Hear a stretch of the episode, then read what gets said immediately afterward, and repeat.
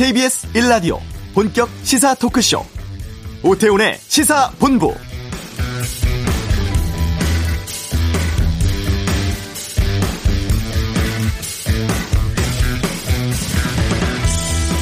중대범죄수사청 막을 수 있다면 100번이라도 직을 걸겠다고 말한 지 사흘 만에 윤석열 총장이 헌법과 법치가 파괴되고 있다면서 사퇴를 했습니다. 문재인 대통령은 1시간 만에 사의를 수용했죠. 정계 진출 여부를 밝히진 않았습니다만 조만간 정치인 윤석열을 만날 거라는 예측이 지배적입니다. 민주당은 정치적인 득실을 따져서 사퇴를 결정했다면서 비판하고 있고 반면에 국민의힘은 불의하고 무도한 정권이 검찰총장 축출했다며 나를 세웠는데요. 4월 보궐선거 단일화 상황 맡고 있는 범보수 야권에서는 윤 총장과 힘을 합칠 수 있다는 기대감도 감지되고 있는 상황입니다. 정치권 파장 어떻게 흘러갈지는 조금 더 지켜봐야겠습니다. 오태훈의 시사본부 학생 수가 줄어서 새 학기를 맞는 대학가에 비상 걸렸다고 하는데 잠시 후 이슈에서 위기에 맞고 있는 지방대 현실 짚어보도록 하겠습니다. 한 주간의 주요 스포츠 소식 관전 포인트 시간에 살펴보고요. 2부 와치독 있습니다. 미얀마 민주화 시위 보도 상황, 또 엠버고 파기로 출입 정지 징계받은 MBC 논란 등에 대해서 의견 듣겠습니다. 시사본부 금요 초대석 감미로운 중저음 꿀성대의 주인공 모십니다. 나는 자연인이다의 성우 정형석 씨와 함께하겠습니다. 오태훈의 시사본부 지금 시작합니다.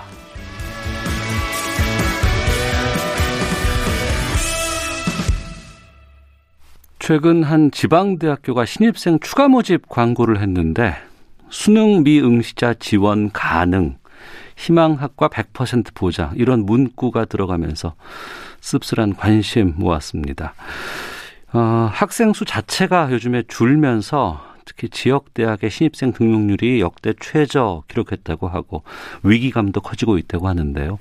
현장에 어떤 상황인지 또 이 위기 극복하기 위해서는 어떤 해법들 필요할지 좀 알아보도록 하겠습니다. 국가 거점 국립대 총장협의회 회장 맡고 계십니다. 제주대학교의 송석원 총장을 연결하겠습니다. 안녕하십니까? 네, 안녕하세요. 예. 예.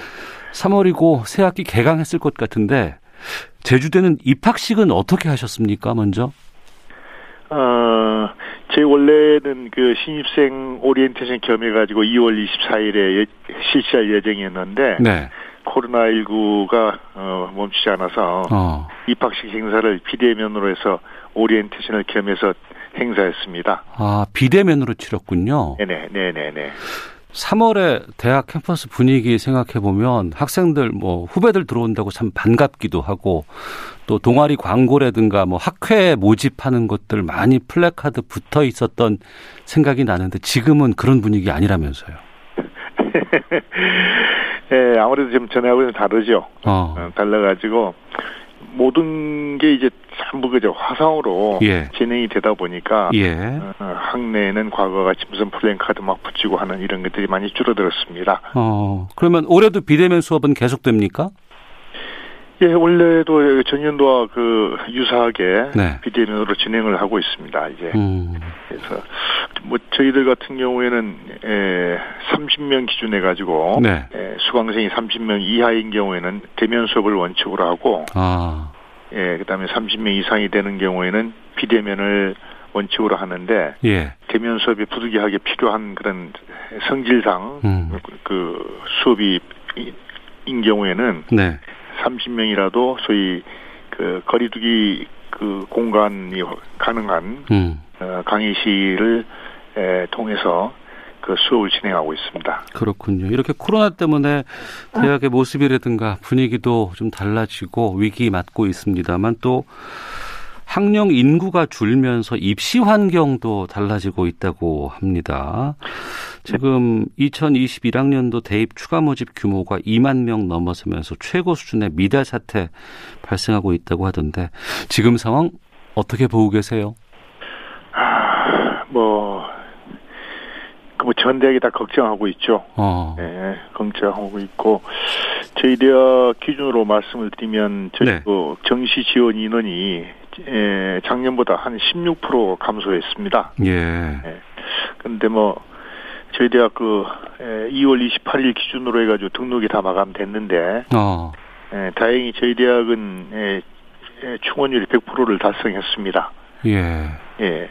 그래서 내년도 입시에서도 올해와 같은 충원율을 100% 달성하기 위한 그 소위 입시 정책 어. 이런 아이디어를 좀 계속 그 짜내고 있는데 아마 다른 대학들도 이러한 정원 충원율을 좀 미달성하는 네. 그런 걱정 속에 많은 고심들을 하고 있을 것입니다. 이제. 예. 몇 년 전만 해도 대학 가기 힘들다 이렇게 얘기했었는데 이제는 충원율 걱정을 해야 되는 상황인 거죠? 예, 네네 그렇죠. 어 미달되는 다른 대학들도 꽤 있습니까 지금? 그 21년도 그 수능 인원이 네. 그 한국사 응시 인원을 기준으로 보면 네. 한 6만 3천 명 정도 감소했거든요. 네. 아마 지금 2월 28일 기준 그 저기 등록이 다 마감됐으니까 이제 조금 있으면 그 통계가 다 나올 겁니다 아마. 네. 아마 정원을 못 채운 대학이 아마 대다수 상당히 많은 대학이 그렇, 아. 아 그렇게 예상이 되어집니다. 예. 요즘에 시중에서는 벚꽃 네. 피는 순서대로 대학 문을 닫는다라는 말이 나올 정도로 네네네. 지금 그동안 우려했던 부분들이 현실로 지금 나오고 있는 것 같은데 학생 수가 준다는 건 이전부터 많은 경고가 있었잖아요. 그렇죠. 근데 대학이 여기에 대해서 좀 대비가 충분하지 못했던 게 아닌가 싶기도 한데 네. 어떤 상황이었는지 또 대학에서는 이런 위기가 닥칠 때까지 어떤 노력들을 기울여 왔었는지 하지만 또 어떤 어려움들이 있는지 좀 말씀해 주시죠. 과거에 그 이런 걸 예상해 가지고 정부에서도 그 저 대학 구조조정 정책을 편 적이 있거든요. 네. 예. 소위 그 구조조정의 핵심 내용은 그 입학 정원을 줄이는 네. 예, 그런 구조조정 조정이었는데 특히 이 지방 대학에서 많이 그 정원을 줄이긴 했습니다. 네. 예, 좀 정원을 줄였는데 그게 예, 하루 아침에 그 정원을 대폭 줄이게 되면 음. 대학 운영을 등록금에 의존하는 그런 현실 현실적인 구조 속에서 네. 예, 무턱대고 자발적으로 정원을 줄이기가 상당히 어려운 환경이었거든요. 네. 네. 그래서 이제 최소화하는 형식으로 그 정원을 좀 줄이는 결과를 가져오게 됐었는데 네. 에, 아마 이게 그 올해부터 지금 대학마다 피부로 와닿는 그 학령 인구 감소 어. 이거에 의해서 내년 입시에서는 또 다른 형태의 에, 자체 정원 조정 이런 것들이 나오지 않겠는가 네. 어, 이런 예측이 좀 되기도 합니다. 네. 구조 조정을 해야지만 그나마 예, 학교를 운영할 수 있는 상황임에도 불구하고 앞서서 현실적인 문제 때문에 뭐 입학 정원을 줄인다거나 이 규모가 그렇게 많이 이루어지진 못했다고 하셨어요. 예, 예. 예. 예. 뭐 현실적인 문제라고 하면 뭐 우선 학생이 줄면 대학 규모도 축소해야 되고 교수 숫자도 좀 줄여야 될 것 같고 또 교직원들 숫자도 좀 줄여야 되는 상황 아니겠습니까? 그게 다 연동이 되죠. 어. 그러니까 연동이 되기 때문에 네. 에, 기존에 있는 그 모든 규모를 축소를 해야 되는데 네. 그게 쉬운 사안이 아니죠. 음. 에. 그 학생 수 주는 것 외에도 지방대에 좀 위기가 좀 현실화되는 또 다른 이유들도 좀 뭐가 좀 있을까요? 그러면? 네네네. 그거는 뭐 아마 전 국민이 다 아시지 않겠는가. 근데 그게 확실히 수도권 집중이란 현상 이 결국 가져온 건데 네. 지방대학 위기라는 게 예. 에, 그거는 이제 학생들이 졸업을 하고서 일자리 문제. 음. 예. 그래서 뭐 지방에 어떤 그 양질의 일자리가 없기 때문에 네.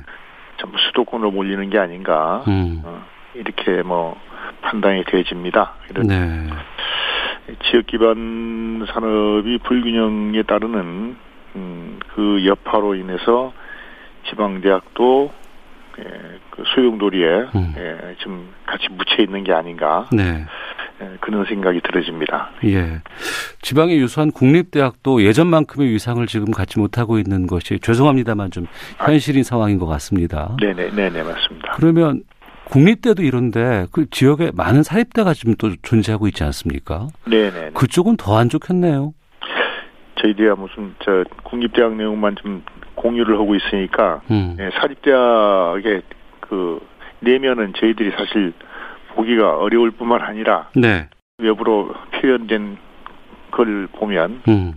사립대학은 상당히 심각한 정도로 좀 어려운 상황인 것 같습니다. 이제. 네, 이게 단순히 한 대학의 문제가 아니고 또 한 지역의 문제가 아니고 네. 또 국립대, 사립대를 나눌 수 있는 상황도 아닌 것 같습니다.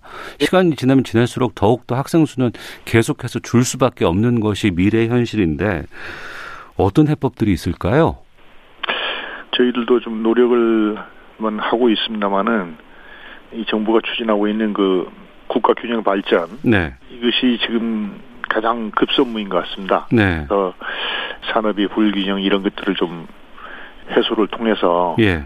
그래야 그 지역에서 그 교육을 하고 음. 지역에서 졸업 후에 취업을 하고 예. 그래서 그 지역에서 좀 안정된 생활을 할 수 있는 이런 그 구조를 만들어야 어. 이게 근원적으로 해결되지 않나 이런 네. 생각을 해봅니다 이제. 예. 국가 균형 발전이라든가 뭐 산업의 불균형 해서 이건 좀 거시적인 부분일 것 같고요. 네. 당장에 내년도 걱정이 되는 상황인데 지금 보니까 이번에 그 경상대학교와 경남과학기술대학교가 통합해서 네. 경상국립대학교로 출범했다고 들었습니다. 네. 그러니까 학생 수가 주니까 국내 대학을 좀 이렇게 서로 같이 뭐 통폐합한다던가 이렇게 하는 시각들도 좀 있을 것 같은데 이런 움직임은 어떻게 보고 계십니까? 지금 그게 사실은 뭐 저기 경상대하고 경남과학기술대학이 통합된 게 처음은 아니 이제 그 케이스가 처음은 아닙니다. 네. 네. 뭐 저희 대학도 뭐 2008년도에 제주교육대학하고 통합을 해서 지금 운영을 하고 있고요. 예. 에, 뭐 부산대학도 오래전에 음. 그다음에 경북대학, 전남대학, 뭐 전북대학 이렇게 다 그 주변에 아.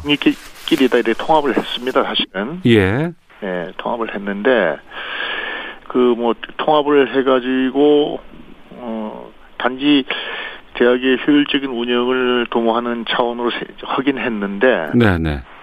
사실은 그 후속타가 좀 없어요. 아, 자구책은 될 수 있지만 근본적인 대안으로 장착할, 정착할 수는 없군요. 예, 좀 아직은 좀 미진한 것 같습니다. 어. 그래서 좀 통합을 해가지고 좀 그 대학의 경쟁력이나 네. 그 다음에 대학 그 운영에 있어서 어떤 그 비용의 효율적인 그 배분 음. 이런 것들이 이루어져야 하는데 네. 사실 캠퍼스가 분리된 상태에서 명칭만 합치는 아 예예 예. 이렇게 해서는 예예 예. 에, 별 효과가 없, 없는 것 같아요. 어. 명칭만 통합을 해 가지고 캠퍼스가 분리돼 있는 거는 예. 어 오히려 대학 운영에 있어서는 굉장히 뭐라 그럴까요 분위기가 썩 좋지는 않습니다 사실은. 음. 음 그래서 통합을 하게 되면 통합에 따른 진정한 효과를 보기 위해서 후적인 네. 그런 그 정책을 그렇겠네요. 네. 좀 해줘야 될 것 같아요. 그러니까 행정상으로는 뭐 두 개가 하나로 합쳐지고 그러면 학생 수도 좀 이렇게 확보가 되니까 좀 나을 수도 있겠다라고 볼 수는 있겠지만 정작 학생들의 수업이라든가 현장에서 움직이는 이런 부분에 대해서는 캠퍼스가 다른데 떨어져 있는데 운영상에 좀 어려움들은 좀 있지 않을까 싶은데. 그렇죠. 예. 아직도 수도권에 있는 대학들은 뭐 경쟁률 세다 그러고 뭐 네. 학생들 뭐 많은 뭐 지원자가 좀 몰린다고는 하는데 지방 대학의 좀 경쟁력을 좀 끌어올리기 위해서 뭐 정부 차원의 뭐 지원이라든가 어떤 이런 것들도 좀 필요할 것 같습니다. 어떤 것들을 좀 생각해 두고 계신 게 좀 있으신지요? 지금 정부에서도 뭐 노력은 하고 있, 는 걸로 저희들이 보고 있습니다. 예. 예, 뭐 지방대학의 어떤 활성화를 또는 경쟁력을 갖추기 위한 그래서 여러 가지 사업들이 있는데 네. 물론 뭐 예산이 뒷받침이 되어야 이렇게 좀 잘 될 수 있다고는 보여지는데 굉장히 어려운 문제입니다만은 네. 예, 혁신 도시를 통해 가지고 그 지역 대학 졸업생 채용하는 거 있지 않습니까? 예, 예. 예, 예. 그것도 그 아주 실질적으로 채용이 이루어질 수 있도록 강력한 법제화가 필요한데 음. 그런 법제화가 아직 잘 돼 있지 않고 네. 그래서 뭐 이번 21대 국회에서 마, 많은 의원님들이 예, 이런 문제에 대해서 좀 인식을 하셔가지고 네. 어, 입법의 어떤 그 강행 규정화하는 음. 어, 이런 것도 좀 필요하고 그 다음에 혁신 공유대학 사업 같은 것들이 있는데요. 네. 예, 이런 것도 이제 금년도 이제 시행이 되는데 이 사업 내용을 뭐 제가 세세하게 설명하기에는 시간이 좀 모자랄 것 같은데 네. 혁신 공유 대학 사업 같은 것도 음. 이것도 각 지역에 네. 특화될 수 있는 형태로 음, 시행될 수 있도록 음. 교육 정책이 네. 에, 배려가 돼야 한다는 그런 생각을 가지고 있습니다 이제. 음. 근데 뭐 우리 이 각도마다 있는 저 나름 특화할 수 있는 할 수 있는 게 있는데 어느 지역만 선정을 해버리고 어. 머지는 선정을 하지 않냐면 예, 예. 이게 에, 아까 우리 얘기한 지방대학의 어떤 그 위기 어. 이, 런 것들을 해소할 수 있는 하나의 그 계기가 될 수 있는 사업인데 어. 에, 그런 거시적인 차원에서 이런 것들도 전 지역에 공동으로 예. 시행될 수 있도록 하는 것도 하나의 방법이 아닌가 음. 어, 이런 생각이 좀 들어집니다. 그래서 대학마다 모든 똑같은 학과가 다 존재하고 이런 것보다는 좀 각 지역에 맞게끔 산업에 맞게끔 문화에 맞게끔 좀 특화된 학과들 같은 것들도 좀 신설한다거나 이런 노력들도 좀 필요하겠군요. 그렇죠. 아, 네. 그렇습니다. 그리고 이제 앞서서도 제일 초반에 말씀하셨습니다만 코로나 때문에 이제 비대면 많이 강의가 좀 이루어지고 있잖아요. 근데 이런 부분들은 오히려 좀 지방 대학에는 좀 어, 이걸 좀 활성화하는 것도 바람직한 대안이 될 수 있지 않을까 싶은데 어떠신지요? 아, 예. 이게 오히려 거꾸로 이제 그 공간적인 뭐를 초월하는 그런 대학을 지향할 수 있는 그 계기가 될 것 같습니다. 사실은. 예. 그 지방에 있는 대학이더라도 저기 강의의 질을 통해 가지고 경쟁력을 그 확보하는. 음. 어, 그래서 예컨대 뭐 어, A 지역에서도 B 지역의 대학의 수업을 들을 수 있는. 네. 그런 하면 굉장히 새로운 유형의 어떤 그 대학 교육이 조성이 돼가지고 에, 지방과 수도권이라는 개념이 좀 무너질 수 있는 어, 에, 그런 계기가 되지 않겠나 하는 개인적인 생각도 좀 상상도 해봅니다 이제. 알겠습니다. 예, 예. 자 국립 거점 대학의 이러한 위기 속에서 좀 어떤 중요한 역할을 할 수 있는 중심이 될 수 있을 것 같습니다. 앞으로 어떤 역할 해 나가야 한다고 생각하시는지 끝으로 말씀해 주시죠. 예, 저희들 거점 대학은 우선 에, 우리나라의 공교육을 책임져야 될 그런 역할을 해야 된다고 생각을 하고 있습니다. 그래서 국립 거점 대학이 그 우선 각 지역에서 책임 있는 공교육을 선도하는 그런 역할을 해야 되고 그리고 그 미래를 준비하는 교육을 책임 있게 준비를 하고 또 미래지향적인 그런 국가 산업을 각 지역에 유치할 수 있는 그래서 대학이 그거를 기초적으로 준비해줘야 되지 않겠나 하는 차원에서 저희 그 우리 거점 대학 10개의 거점 대학은 매주 화요일 10시 반부터 12시 반까지 2시간 동안 화상회의를 하고 있습니다. 예. 그래서 지금 현재 우리나라의 교육 문제가 어떻게 해결될 수 있는가 하는 그런 공동의 그 논의를 에, 하고 있고 그게 작년 에, 10월부터 시작을 했거든요. 네. 에, 그래서 에, 지금 저희들 그 논의된 거를 가지고 에, 뭐 교육부 내지는 그 다음에 국회에 계속 건의를 하고 있습니다. 그래서 뭐 좀 더 시간이 지나면 아주 나름 그 회의를 통한 그 고심을 그 전달한 내용이 실현될 수 있지 않나 하는 그런 생각도 좀 기대를 좀 하고 있습니다. 알겠습니다. 자, 말씀 여기까지 듣도록 하겠습니다. 고맙습니다. 네, 고맙습니다. 네, 제주대학교 송석원 총장 아, 말씀 나눠봤습니다. 2315님이 제 조카도 지방대 나왔는데 몇 년 취업 준비하다가 어려워서 조그만 회사에서 전공과 관계없는 일을 하고 있습니다. 세상이 상상치도 못하게 변하고 있는데 대학에 대한 생각부터 변해야 합니다. 라는 의견 주셨고 5302님은 대학의 정도 이사로 너무 많습니다. 교수들이 강의보다 학생 모집하러 다니는 것이 현실이라고 하는데 왜 이렇게 된 건지 책 임도 좀 물어야 하지 않을까요? 라는 의견도 보내주셨습니다. 자, 이 시각 교통 상황 살펴보고 헤드라인 뉴스 듣고 돌아오도록 하겠습니다. 교통정보센터의 이승미 리포터입니다. 네, 이 시각 교통 상황입니다. 청주 영덕고속도로 영덕 방향으로 낙동 분기점을 앞두고 정체가 되는데요. 승용차 관련 사고가 났습니다. 2차로가 차단되고 있고 1km 구간 정체입니다. 수도권 제일순환고속도로 판교에서 일산 쪽으로는 사고만 두 건입니다. 소래터널 진화 사고 발생했고요. 사고 차량은 모두 갓길로 옮겨졌는데요. 소래터널 부근 지금 1km 구간 속도 내기 어렵고요. 이후 중동 부근에서도 사고 영향으로 밀립니다. 있습니다. 반대 일산에서 판교 쪽은 개항에서 송내까지 막히고요. 중부고속도로 호법에서 모가 부근 양방향 막힙니다. 이후 남이 방향으로는 일죽에서 진천까지 2차로에서 이동하면서 도로 보수하고 있고요. 일죽 부근에서 3km간 정체입니다.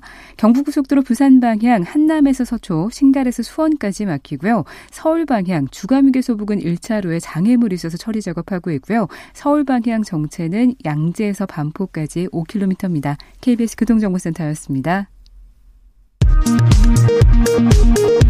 헤드라인 뉴스입니다.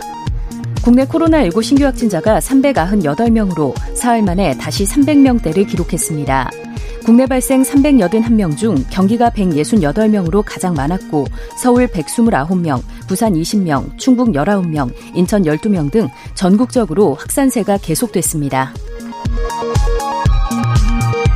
한국토지주택공사 LH 전현직 직원들의 3기 신도시 투기 의혹과 관련해 민주당 이낙연 대표가 변창흠 국토교통부 장관에게 철저한 진상조사를 주문했습니다.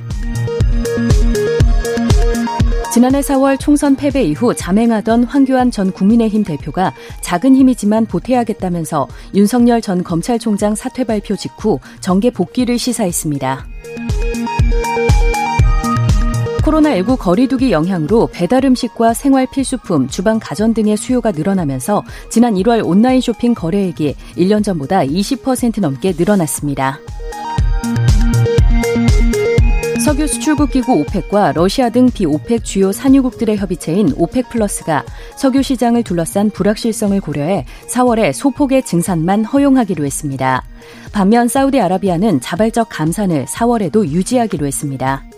지금까지 라디오 정보센터 조진주였습니다.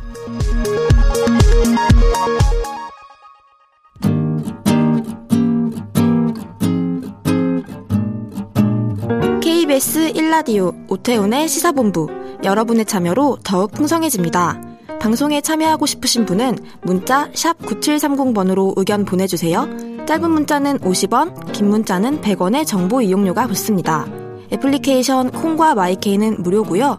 시사본부는 팟캐스트와 콩, KBS 홈페이지를 통해 언제나 다시 들으실 수 있습니다. 많은 참여 부탁드려요.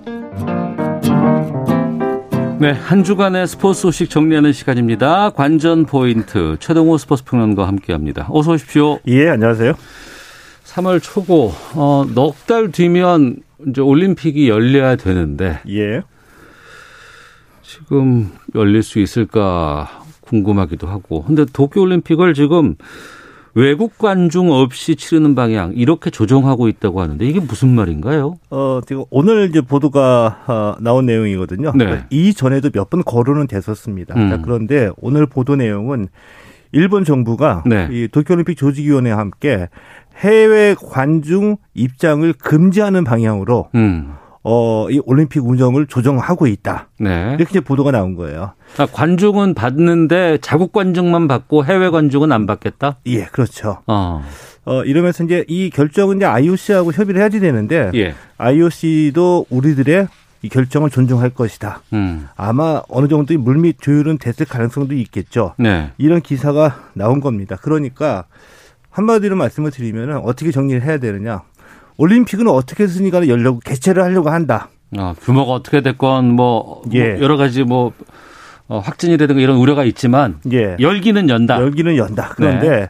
코로나19에 대한 이 실제적인 위협이 있기 때문에 네. 우리가 지금까지 한 번도 보지 못한 형태의 올림픽을 보게 될 것이다. 음. 이렇게 이제 예측이 되는 거죠. 네. 근데 일본 정부도 이제 머리가 아픕니다. 왜냐하면은 어. 이미 그 해외 티켓이 90만 장이 팔렸거든요. 아, 그래요? 이미 예. 선 판매가 된 게? 예. 예. 여기다 환불해 줘야 되잖아요. 어. 그건 뭐 이제 경제적인 손실을 감수하는 거고요. 음. 그리고 이 관중, 해외 관중은 입국을 금지하더라도 올림픽 선수 임원, IOC 관계자 다 합쳐서 네. 입국해야 될 인원이 한 5만 명은 되거든요. 5만 명이나 돼요? 예. 예를 들면 어. 우리도 선수단 규모가 우리도 한 몇백 명 되거든요. 예. 여기 선수뿐만이 아니라 협회 관계자 임원까지 다 가죠. 어. 이걸 다 합치면 5만여 명의 그 올림픽 패밀리가 입국을 해야 되는데 이들의 입국은 막을 수는 없죠. 그 막으면 경기 자체가 안 되는 거 아니에요? 예. 네. 근데 뭐, 뭐 몇백 명 다니다라고 하면은 음. 그 문제가 되지는 않겠지만 코로나19의 확산 때문에 해외 관중 입국은 금지를 하면서 네. 5만여 명이 또 입국은 또 허용을 해야 되기 때문에 네. 이게 과연 실효적인 효과를 거둘 수 있을지 어. 여기에는 또 의문도 남겨놓고 있는 거죠. 예.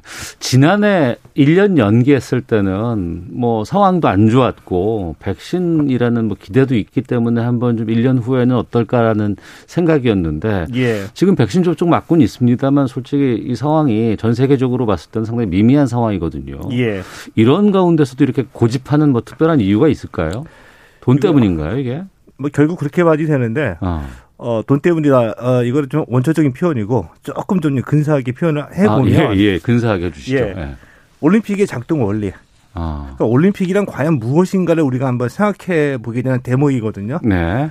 어, 올림픽의 작동 원리는 보이지 않는 손, 음. 역시 정치고 경제다. 네. 이렇게 봐야 되겠죠. 예. 어, 비교해 보면 우리는 왜 2032년 남북 공동올림픽을 개최하려고 하느냐, 음. 유치하려고 하느냐. 네. 남북 평화, 어. 정치적인 목적이고요.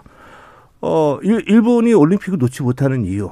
간단하게 말씀을 드리면 지금 올림픽을 개최하기 위해서 지금까지 들어간 그 예산이 한 35조 원 정도 되거든요. 음. 1년 연기되면서 추가된 비용이 4조 원입니다. 네. 그럼 무려 40조 원이 올림픽을 위해서 투자가 됐습니다. 음. 올림픽을 취소하게 되면 날리게 되는 거죠.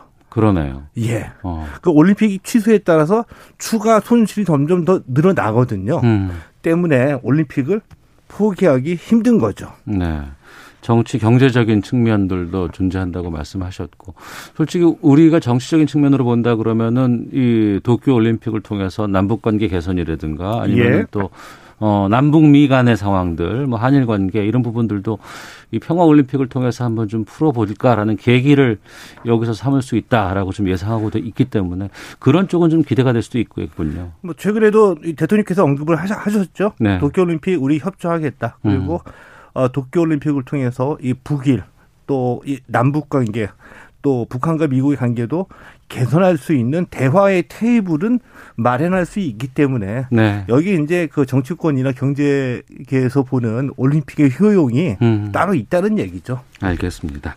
어떻게 흘러갈지는 좀 더 지켜보고요. 그 미국 메이저리그 시범 경기가 한창 진행 중이라고 하는데 어떻습니까, 우리 선수들은? 이 김하성 선수는 잘 적응을 하고 있습니다.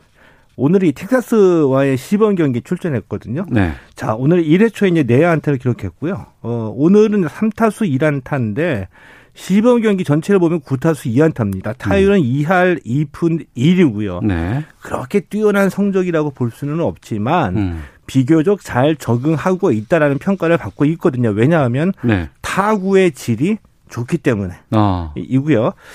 이 김하성 선수는 지금 2루수 경쟁을 펼치고 있거든요. 네. 2루 자리를 놓고 주전 경쟁을 펼치고 있는데 지금까지 네 번의 시범 경기 출전했는데 오늘 이전까지는 유격수, 3루수 지명타자로 출전했고요. 오늘 처음 2루수로 출전했는데 어, 명품 수비를 과실했습니다. 네. 이렇게 꾸준히 가면은 아, 주전 기회를 잡을 것 같고요. 음. 이 템파바이 최지만 선수 오늘 미네소타와의 시범 경기에서 2타수 1안타를 기록했고요. 예. 최지만 선수는 시범 경기 이 성적이 3타수 1안타입니다. 음.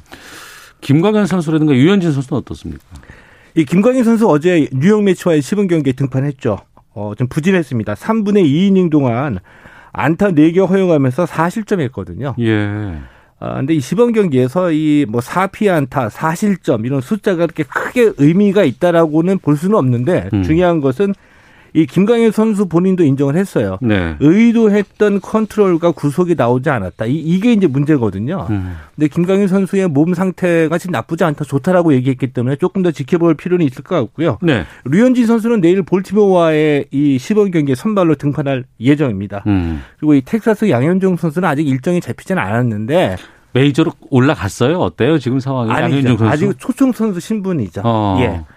늦게 스프링 캠프에 합류했잖아요. 예. 어, 그래서 이제 불펜 피칭 거치고 라이브 피칭도 소화를 했기 때문에 음. 곧 시범 경기 등판이 예정이 돼 있는데 네. 어, 뭐 유리한 얘기가 많이 나오고 있어요. 그러니까 이 마이너리그도 불사하겠다라고 얘기를 했을 경우에 했을 때에 네. 어, 마이너리그 계약을 제안을 여러 팀으로부터 받았거든요. 근데 음. 텍사스를 선택한 이유. 네. 텍사스에 지금 투수진이 약하다. 어. 선발 자리가 필요하다. 네. 이걸 보고 이제 텍사스에 간 거고요. 뭐 어느 정도 기대치만 충족을 시켜주면 어 메이저리그로 올라갈 수 있을 것 같습니다. 그렇군요. 메이저리그 언제 개막해요? 4월 2일에 개막하고요. 음. 4월 3일엔 KBO 리그 우리 음. 국내 프로야구가 막을 올리죠. 알겠습니다.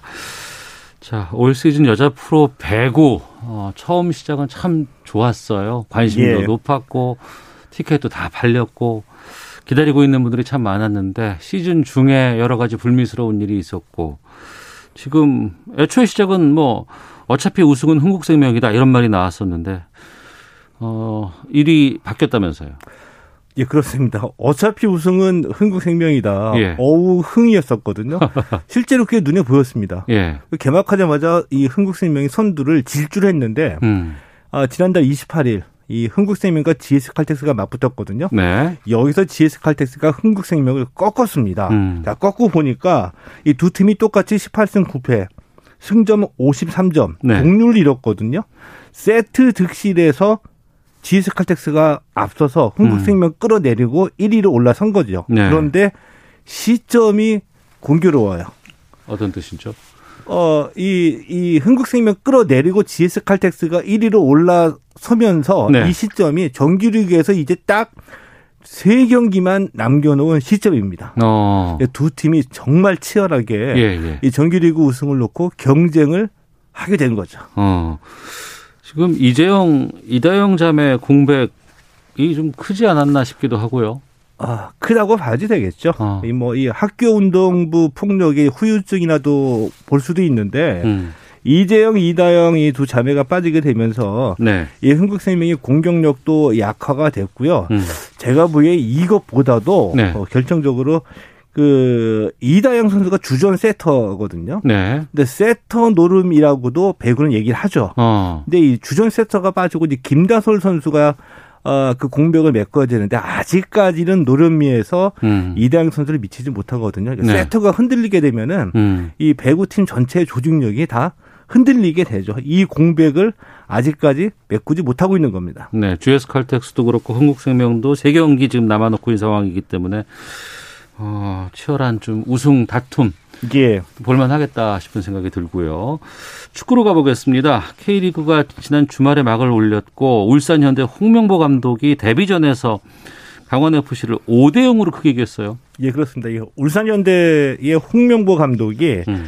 아, 지난 1일 그 K리그 감독 데뷔전을 치렀거든요. 네. 모두들 이 경기를 지켜봤죠. 봤는데 아, 강렬한 인상을 남겼어요. 음. 울산 현대가 강원 FC를 5대 0으로 이긴 거거든요. 이겼거든요. 네. 뭐 축구에서 좀처럼 나오기 힘든 스코어이다 보니까 어, 이 홍명보 감독이 데뷔전에서 이 스포트라이트를 받았습니다. 음. 이 홍명보 감독이 2012년 그 런던 올림픽에서 동메달도 따냈죠. 일본한테 이겨서 그때. 예. 예. 박주영 선수가 활약이 컸었고요. 네, 맞죠. 예. 홍명보의 예. 아이들이 있었고요. 그런데 예. 불과 2년 뒤, 그 2014년 브라질 월드컵에서 많은 상처를 안고 음. 어, 조별리그 진출에 실패했잖아요. 네. 자, 그런데 우리들의 기억 속에는 감독 홍명보는 실패했다. 음. 이 인상이 강렬하게 남아 있거든요. 네. 그래서 네. 울산 현대로 복귀한 홍명보 감독이 이 감독으로서의 명예 회복에 음. 과연 되살아날 수 있을지 네. 또 우승을 차지할 수 있을지 이게 이제 올 시즌 K리그 팬들의 주요 관심사 중의 하나죠. 음. 수비 출신이잖아요. 수비수 예. 홍명보 감, 감독이 선수 때는. 근데 뭐 첫 경기라서 아직 더 좀 지켜봐야겠습니다만 5대 0 상당히 공격적인 플레이 펼쳤다는 좀 생각이 드네요. 알겠습니다. 아, 지금까지 관전 포인트 최동원 평론가와 함께했습니다. 말씀 고맙습니다. 예, 고맙습니다. 예, 잠시 후 2부 와치독 있습니다. 미얀마 쿠데타에 대한 언론 보도들 분석해 보겠습니다. 금요 초대석 성우 정형석 씨 만나겠습니다. 2부에서 뵙겠습니다.